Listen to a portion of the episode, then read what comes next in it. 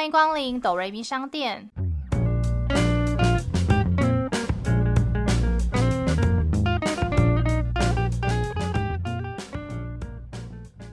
耶欢迎来到我们的第六集，我是板娘多莉。我是小米。在这个节目里呢，我们会透过一部戏剧的剧情来分享我们身边的故事。到底是人生如戏，还是戏如人生呢？真的没有想到，就是我们已经录到第六集了诶。没错，哎、这一集应该上映的时间是二零二一年的第一集。哦，对，而且是第一周，一个开一个开开始，对，一个新的开始。没想，我以为我们会三分钟热度，五集就差不多结束了，没想到我们可以横跨到二零二一年。对，而且我可以跟大家分享一下，因为其实我们应该是十一月初的某一天，突然就说我们决定要来做 podcast。没有啦，很早就决定了，然后是十一月初就是正式的命名对，然我们后的节目，而且我们就在那一个月就决定说，不行，我们在月底前一定要先上传一集。我们还特别选了一个好日子，是感恩节上了我们的第零集哦试营运这样就。现在试营运那集其实收听率还蛮好的，可能是因为比较短吧，大家可能就是比较能够就是快速的听完。对我也不知道为什么，没想到大家反而喜欢听我们讲屁话。因为我朋友跟我说，就是呃，他他发现我们后面几集就是蛮长的，可能因为我们聊太多，就他会有点听不完。所以我们可以浓缩，可是因为我觉得，其实我们已经少蛮多，因为其实我们路都比较长，还然后是我们废话太多？要有可能废话比较多，所以以后我们这边贴一条纸，就写不要讲废话。对，不要讲废话。就后来我们有有也有收到有一些听众朋友的，就是分享的故事，就是我们的狼 K，因为以前就一直觉得说可能没有人要理我们，对，就没想到真的会有一些朋友或一些狼 K 透过 IG 私讯啊，分享一些自己的故事，尤其是消失的情人节那一集，真的有一些就是狼 K 们分享了一些离奇消失的东西，我觉得蛮有趣的。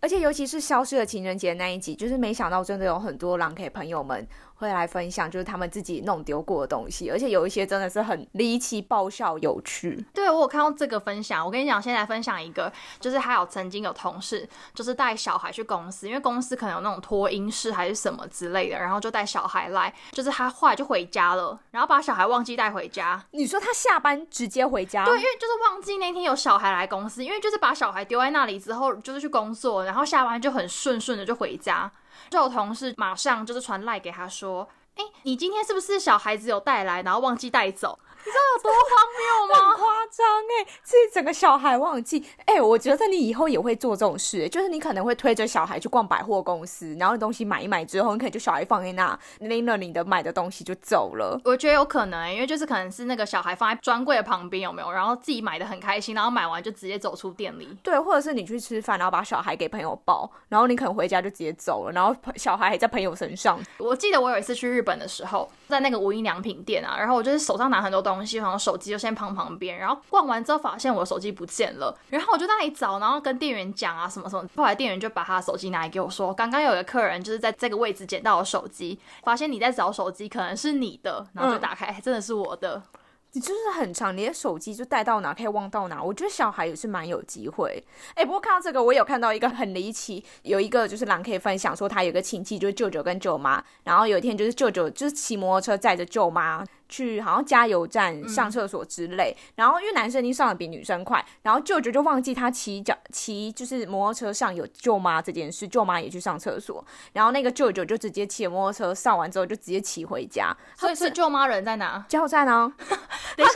舅妈应该会生气吧？我不知道，因为狼 K 们没有分享后面，但是我看到的时候真的超爆笑哎！你刚刚那个是把小孩弄不见忘记了，这个是直接把老婆弄不见忘记，这回家应该是老公直接跪算盘了吧？我记得你那时候跟我讲的时候，我在外面笑超级久。真的，我那时候看外面在笑超久。拜托，就是如果说我们有男性的狼 K 们，千万不要把老婆弄不见，这真的太瞎了。真的，而且回家直接跪算盘。哎、然后我想到你那一集有分享说，就是你你忘记画眉毛，所以你决定去漂眉啊，后来你去漂了。对啊，我上我好像哦几号去的、啊？我圣诞节隔几天去的，就是本来就是已经想说十二月初要去，但后来因为时间没有瞧好，我就想说不行，我今年的目标就是我一定要漂完眉。然后那会痛吗？就是哎、跟大家讲一下那个差别好了，就是它有分，就是漂眉跟雾眉。然后漂眉的话，就是会有点像是你眉毛那个流线，就是很像真的眉毛那种感觉。然后雾眉的话呢，它就是真的是很像是你用眉粉或者是眉笔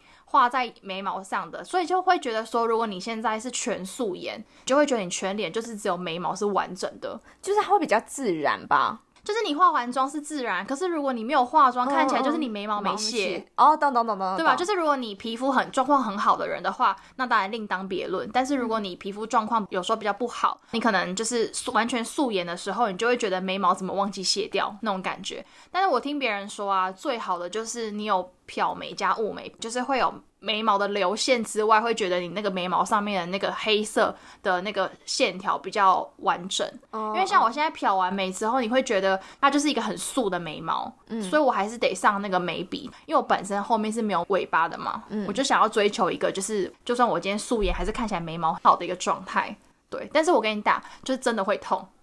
它真的会痛，是就是因为我听说就很像刺青那样。对，它就是刺刺的。可是因为你眉毛要画那个流线啊，所以它就会像是那个美工刀的刀片在你的那个眉毛上这样割，好痛啊！然后他跟我说，因为他那个药剂比较低，然后他就先问我说：“哎，你酒量好吗？”然后我就说还可以，怎么了？他说：“哎，听通常就是酒量比较好的人，他就会对这个药剂比较没有感觉。”然后我就它可以代谢那个麻醉药比较快，是不是？就是麻醉的那个剂量很低哦。他就跟我说，你可能会觉得有一点痛，我心里就觉得开始冒冷汗，你知道吗？因为我想说，因为它是有点割的感觉，想到底是会多痛。但因为我发现我的那个耐痛指数蛮高的，就是我会眼眶泛泪，但是不至于说就是啊，我真的不行要停下来。可是我干嘛这样逼自己呀？而且你会就是躺在那个，因为我们是躺着做，然后他躺着，然后照光。然后就是很像拿那个刀片在割眉毛的时候，你心里就会想说，人真的是要好好爱惜生命，不要自残。因为你知道，因为很多我以前国小的时候就会有同学会拿那个美工刀割自己的那个手腕内侧，就会就会自残这样。然后我那时候就觉得，就是因为他看他手手上会有那个刀疤，就是会结痂那样嘛。然后我就是觉得就是有一点痛。然后因为我自己是没有试过，但是因为我真的就是漂完眉之后，我就觉得那个感觉应该是差不多的。我觉得真的要爱惜自己的身体。我光听你这样讲都觉得很痛哎。有时候美工刀画下去，你就哀哀叫了，还要画那么多刀在眉毛上。对，因为它不会割很长啦，就是短短短短的，所以你就是会觉得有感觉有感觉，但是不会到就是精神要崩裂。因为如果拉很长的话，你应该会有一种精神上的折磨。但我觉得眉毛做完就是一劳永逸，所以如果大家 觉得每天早上画眉毛很麻烦的话呢，也可以去参考一下。怎样？现在是早上都可以多睡几分钟？就是你会觉得哦，今天如果今天去上班如果没什么事，只在公司的话，你就会觉得好吧，我今天素颜也没擦，嗯嗯，就也没有人会发现，因为以前没有画眉毛真的太明显了。对，而且你也不会再也不会什么眉毛只画一边之类的，就不会忘记了。好啦，我觉得我们差不多要分享一下今天的主题。我们今天主要分享的呢，是在去年八月份在台湾上映的国片。哎，你有发现我们其实，在过去我们分享的这几集里面，蛮多国片的。哎，就是今年就是国片大要进的一年。你看，我们光前六集我们就分享了三部。哎，对，没错。那我们今天要分享的这一部蛮特别，它是全程都用 iPhone 所拍摄的电影《怪胎》。怪胎的话，总共是入围了金马六项大奖，主要是由林柏宏和谢欣颖主演，男主角就是林柏宏，在里面的名字叫做陈柏青。他是一个非常严重的强迫症患者，然后他有非常严重的洁癖。如果不得已要出门的话，他就会武装。他就副武装，你知道是到什么程度吗？应该不会是还穿防护衣吧？没错，他就像像 COVID nineteen 一样，就穿防尘衣、戴手套、戴口罩，真的非常适合走在现在的路上呢。哎，题外话，你弟不是要回国，所以你们家买防护衣了吗？没有，他没有回来啊。你弟回来了？没有，他就让依然待在法国。好，不理他，我继续分享这部电影。所以在大家眼中，他其实就是一个怪胎，但。因为你还是得出门补给一些生活用品嘛，所以每个月的十五号就他唯一出门的日子，他就会去采买一些生活用品。就在某个月的十五号，他就在超市也遇到一个跟他同病相怜的人，然后他就是女主角陈静。那陈静她就跟陈柏青一样，几乎有一样的打扮，然后一样就是有严重的洁癖。她的皮肤是只要如果在户外待超过四个小时以上，她就会非常严重过敏，就是全身长疹子。对，所以她没办法在户外待很。就等于说，他们两个人在大家眼中都是怪胎，可他们原本以为自己可能要永远孤单的活在这个世界上，但没想到就是在这一天遇见了彼此，然后他们就坠入了爱河。那一刻，他们可能会觉得说，仿佛拥有彼此，就不用再害怕被世界抛弃或被世界遗弃的感觉。但是突然有一天，柏青的强迫症突然消失了，他就突然好了。可是你知道，突然好了之后，两个人等于又不在同一个世界，所以两个人就渐渐的开始这段感情变了调。所以其实他们两个人有一种同病相怜的感觉。对，就是同病相怜，有一种就是好不容易在世的世界上找到了一个知己知音，然后因此而一起就是爱上彼此，可以一起生活。就是因为他们的频率蛮像的，就是两个人都有这样子的疾病。对，然后可能是很多人没办法去了解的，可是这世界上可能有一个可以了解你的辛苦跟你的痛苦，我觉得可能很容易跳到爱河里去。这样哦，对，好，跟大家简单的就是介绍一下强迫症，就是它在医学上是叫 OCD。刚刚有讲到，就是博清他其实是一个有洁癖的人吧，但其实就是有强迫症，他其实并不代表就是他这个人一定有洁癖。就是强迫症，它其实有两种，就第一个是一个真的是对环境简洁它是有关的，那另外一个就是外来式，就是比较侵入式的想法，就是会去影响你这个人的脑中的运作、思考，或是说你有很多的就是一些压力迫使，因为现在现代人的压力就比较大嘛，然后很容易就是存在自己的世界里面这样子，因为这些压力会让自己比较不受控。就是你明明知道这件事情不对，可是你就是会一直去重复做这些事情，可能就是你可能一直去确认说洗手啊，或是说一直检查你家的瓦斯是有没有关掉，很怕你们家会失火，或是说哦你家可能门没有锁就被别人偷东西之类，就是会有这样子的想法，然后一直在脑中不断的轮回。对，那其实像就是电影里男主角柏青就是一样，他会不停的洗手，他真的会一一直洗了再洗，然后连洗澡也是，就是他会洗到觉得自己觉得很干净。是他自己觉得，然后下次他也会一直打扫家里，而且他打扫家里是那种可能，例如扫完客厅，他会觉得某一个角落脏，他就再全部重扫一遍的那一种，然后连所有东西都归纳的整整齐齐，例如说就要对齐哪一条线啊，然后拖鞋上床了之后，拖鞋一定要摆的正正的，他所有东西都摆的非常整齐。很有趣的是，就是因为他们其实还是有去看医生，然后看这个就是强迫症的医生，他其实也是个强迫症患者，就是在戏里的。一开头的时候，就是这个医生，他就是他的停车，他如果停车停在停车格，他都一定要距离那个停车格的线有一个公分数。他不会是要下车量吧？对他就会下车量，然后如果超过，他就会再出开出去，然后再倒退，再停一次，开出去倒退，直到就是那个线是他就是心目中的那个理想的公分数，他才会下车。天呐，就是很逼人呢。对，所以他有时候可能休息时间，因为医生可能中间休息时间，他只是想回家休息一下。他停好车也差不多要再去上班了。我知道，因为他在这些事情上面都花费太久的时间。可是我跟你讲，如果他今天就是没有把一公分给调整好，就算离开，他会也会一直在想，我是不是车子怎么样怎么样？我就是想要回去调整。他就是会离不开这件事情。对，因为他可能心里会不好受，他会没办法控制，然后会受不了，他就一定要强迫自己做到那个样子。对。我记得这部戏，我其实最快想到是，就是反正我们家有一个家人，然后他其实也有点就是强迫症，以前就会觉得他是一个有洁癖的人，年纪比较大之后就变得比较严重了。我觉得可以举例几个，就是我觉得他最严重的毛病，就比如说他每天都会检查垃圾，像台北市倒垃圾不是都会有规定一个时间嘛？然后像我们家倒垃圾的话，在那之前还会空出很多的时间去检查垃圾。检查垃圾什么？就是他很怕垃圾丢出去会有家里的一些，比如说我们家的地址的一些资料。你说怕各自外泄吗？对对对，我跟你讲，如果国家需要请各自什么维护者还是什么，我觉得他可以请我这位家人去，因为他真的对各资法真的。保护的太好了，哎，但其实我妈也会，但我妈只会念。例如说，可能有时候拆包裹的纸箱，然后她就说上面的一个名字，收件人名字一定要撕掉，或者是就是你收到一些，例如说信用卡或什么信封上，如果你有你的名字，就都一定要撕掉。可他不至于说要到垃圾前会去垃圾桶里面翻去检查。嗯，我们家其实垃圾桶摆着都是空的，你知道吗？什么？我们家没有垃圾，就是我们家都是自己在房间里面会有一个小的垃圾袋。但是我们家客厅的垃圾桶是空的，你知道，因为如果你没有垃圾，他就会一直想要去检查垃圾，但是他知道他自己不要去检查，但他就会一直想去检查，所以变得导致说我们家就是不在客厅丢垃圾，所以他也没有曾经就是受过什么破坏而造成这样，他就只是就没有，就是他就是比较有洁癖这样，然后像是门窗也是，就是他睡觉前都会检查所有的门窗，然后有一次我就是其实有点忘记锁门，还好就是。没有被他发现，因为要是被他发现，他就会非常紧张一整天，就是很怕，就是家里怎么样。然后，但我就不敢让他知道。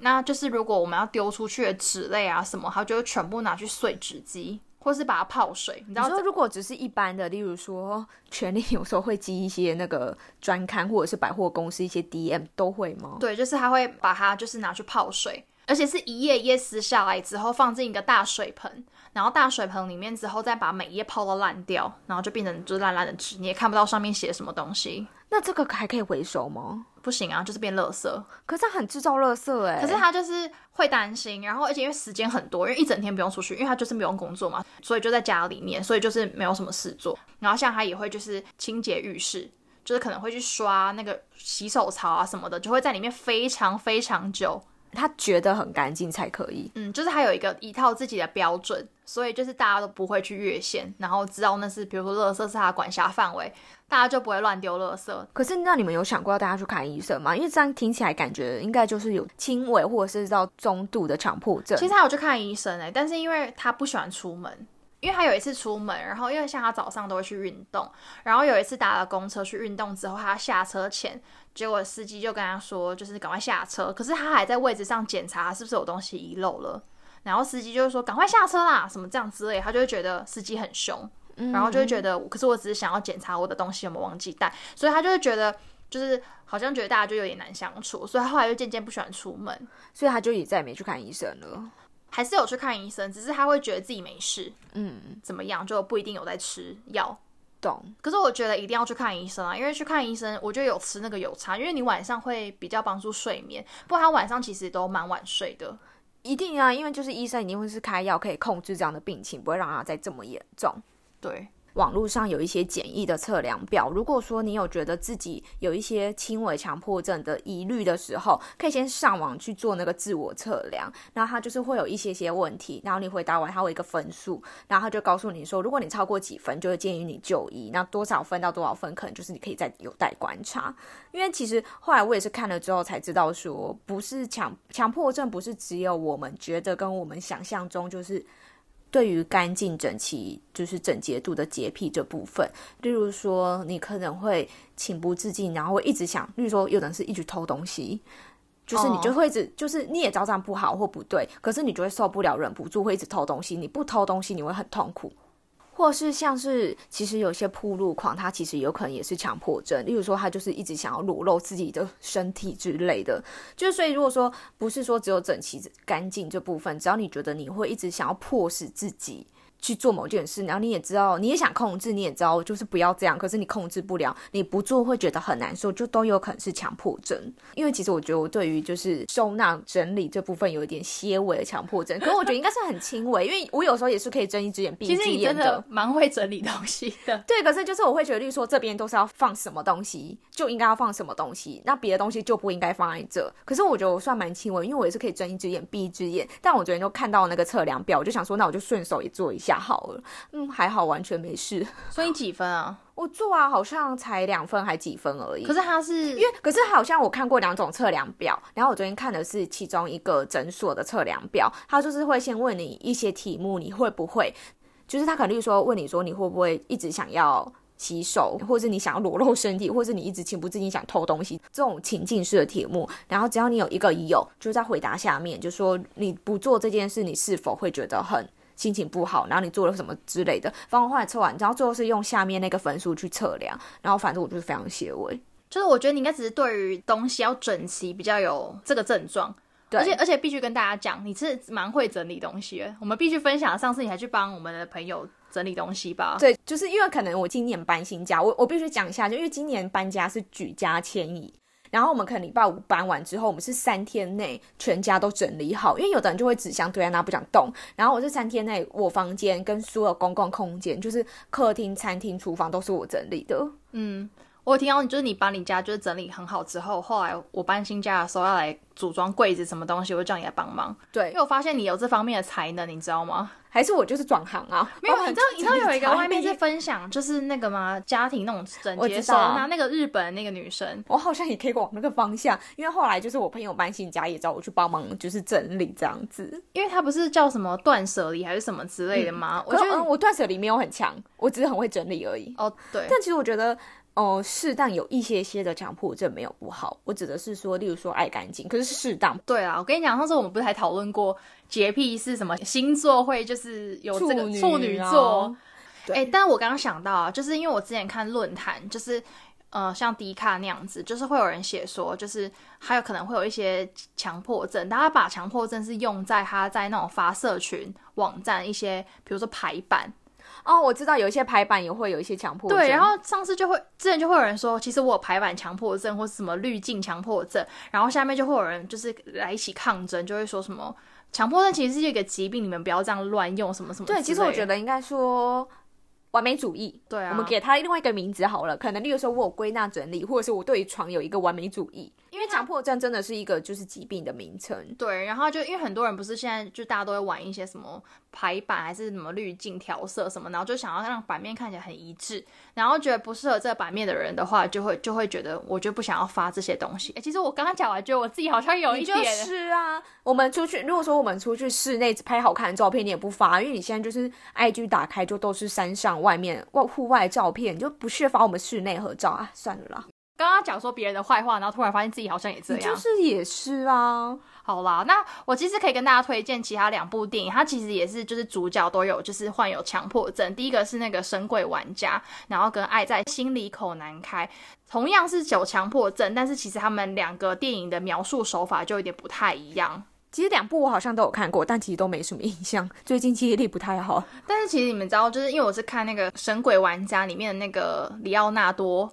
迪卡皮哦，差点要讲皮卡丘，超多人都会讲错，讲成皮卡丘。因为网络上会直接打迪奥纳多，它就会出现那个搜寻最多人搜寻，下面就会有一个皮卡丘。嗯，对，你知道他其实是有一点轻度强迫症吗？真假的？对，可是好像演员是不是多少都会？对，我觉得其实演员好像在这种高压的环境下。对，因为其实不要看演员，好像都一直面对着观众，面对摄影机跟舞台，但其实有时候可能是压力环境迫使之下，他们也可能很容易有，例如说强迫症、忧郁症，甚至是恐慌症之类的。嗯，那听说他很在演那部戏的时候，就他发现自己的。的个性跟片中角色的个性有一点点类似的病症，然后就会发现自己好像其实跟他很像。然后，但是其实我觉得对演员来说，如果你可以找到跟这个角色有一些共同的地方，其实是你最快进入角色的一个途径吧。应该就是说，他会很了解角色的心情、跟心态、跟想法，可以很容易入戏，然后就是进入角色，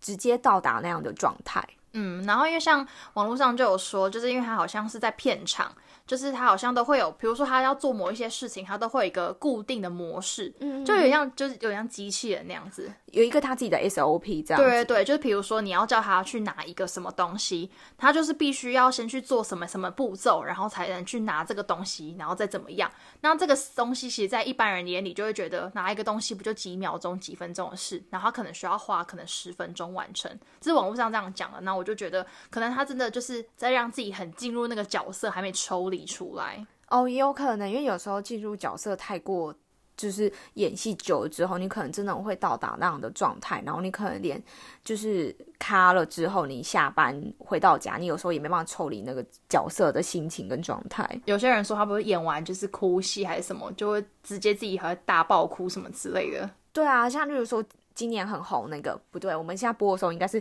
去年很红的《想见你》那。因为柯佳妍在里面饰演的角色也是，就是呃，韵如陈韵如的角色比较忧郁、自卑，然后对世界很绝望，所以她我记得那时候讲说，她其实回家之后，她老公昆达都不太敢跟她讲话，因为她在困在那个里面嘛，对她就是有点进入到那种状态，然后可能也再加上她里面戏里面一世两角，所以她也很累，然后又加上那个角色非常负面情绪，所以其他下戏后情绪也都蛮负面的。而且其实这部电影它其实是除了讲一些强迫症之外，其实它也有讲到是蛮多在爱情上面的一些观点。对，虽然这部戏它是以就是强迫症为基底，不过它其实是在。我觉得它还更多是在讨论说两个人在相爱时的一些变化，因为其实相爱时的时候，所有的缺点你都觉得是优点，可是博爱的时候，任何缺点都会是致命伤。嗯，用白话文讲，就是相爱时放个屁都是香的，博爱时因为一个屁都可以分手。反正就是 不是也蛮多人说，就是很讨厌一个人的时候，就是他做什么事情都觉得很可恶。对，你就看了都会很反感他做做一件事，而且不是在 D 卡上有超多那种。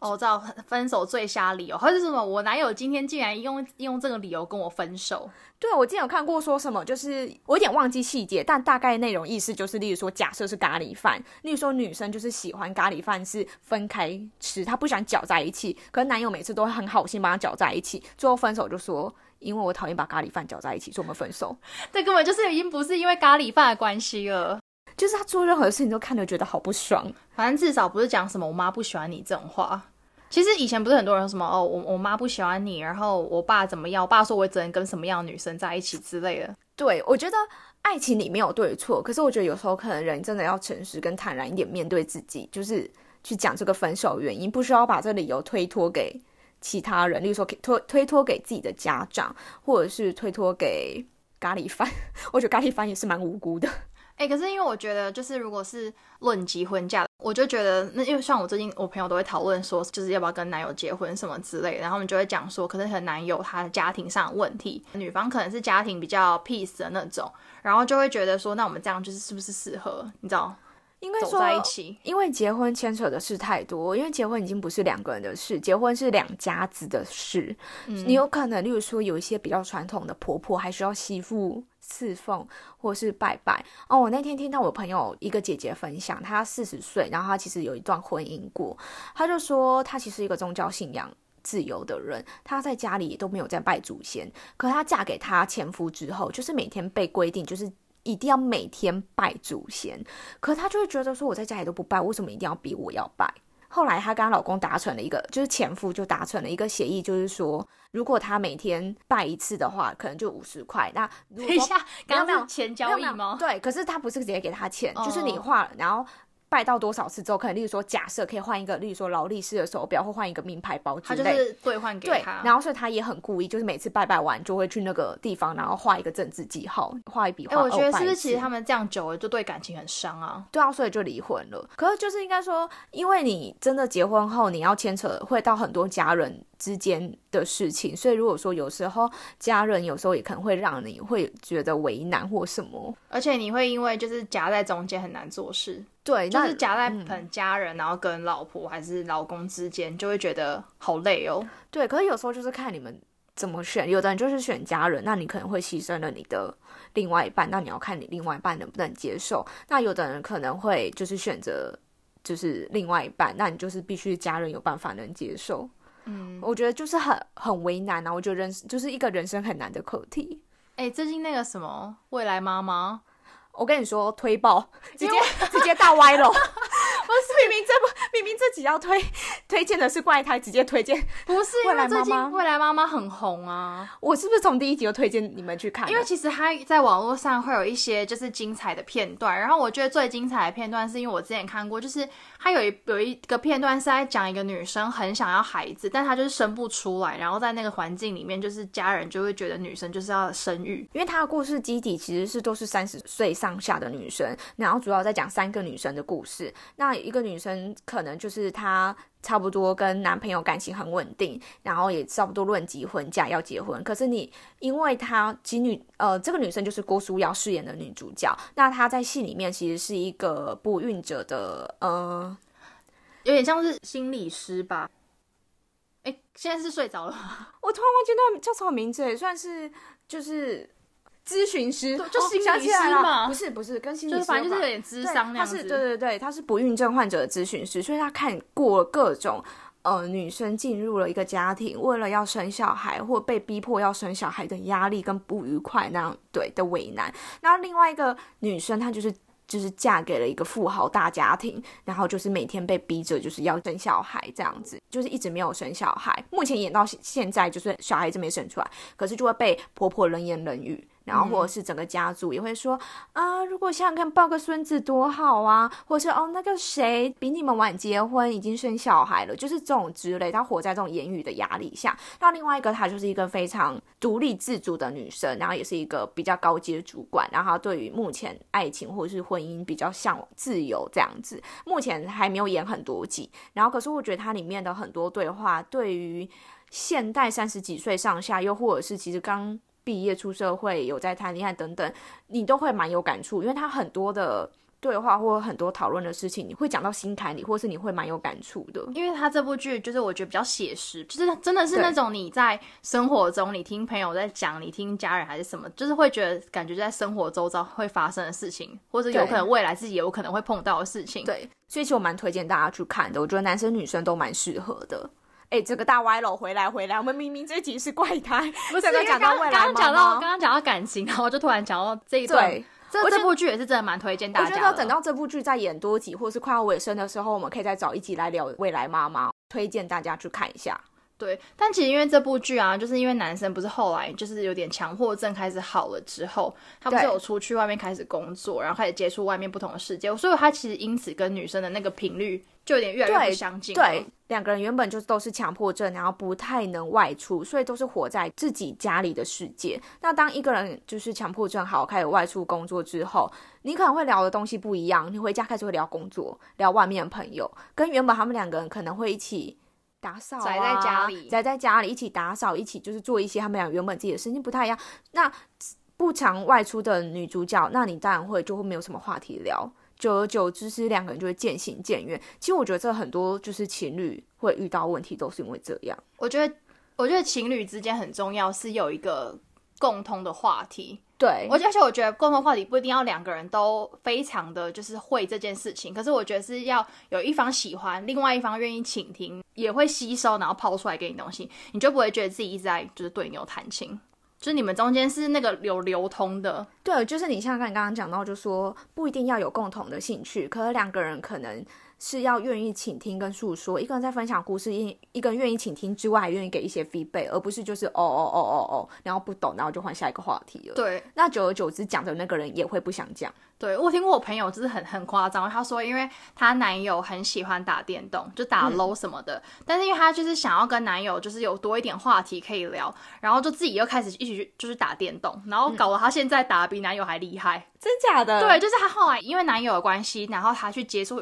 的电动这件事情，然后自己也开始喜欢打电动，然后两个人就变得有共同的话题，就是比如说宅在家里面，就是可以一起打电动，就不会说哦，我就是想要出去逛街，然后男友就是想要打电动之类的。其实我觉得蛮好的，因为我觉得说两个人或许刚在一起的时候没有共同兴趣，可是两个人你要愿意去，就是。体验一下对方彼此的兴趣是什么。其实你体验过不喜欢也没关系，至少你做过，而且可能对方在分享的时候，你也比较知道是一个怎么回事，或者是大概是怎么样。那你可可能没办法陪他一起做，但是你可能可以跟他一起聊。就是你们中间是有一个话题可以去对。对，因为我朋友就说，就是又又一个人是分享是说，她男友好像是很喜欢健身吧，然后她本来就是平常就是不喜欢运动的人，在一起之后，然后就开始自己也会去运动，以前比较不会在乎自己的体态，然后变后来就进而开始自己有固定的运动习惯，然后会去注意饮食什么东西，就会整个人我觉得是两个人一起变好前进这样。嗯，我觉得两个人在一起可以一起往前走，一起进步也是很重要的事。但我觉得就真的两个人一定要有话题，不然你两个人就真的每天是干瞪眼，又不知道聊什么。然后，而且现在很多情侣不就这样吗？到餐厅坐下，两个人就各划各的手机，然后吃饭，然后结账，然后就离开。我觉得就是划手机超无聊，不然你们两个就是在家聊天。其实我觉得可以划手机没关系，你可能例如说在等菜划一下，可是你吃饭的时候总要有互动，你总不能连吃饭的。就是上菜在吃饭的时候，两个人还一直都看着自己的手机吧。我都会，我有时候都会想说，是不是饭友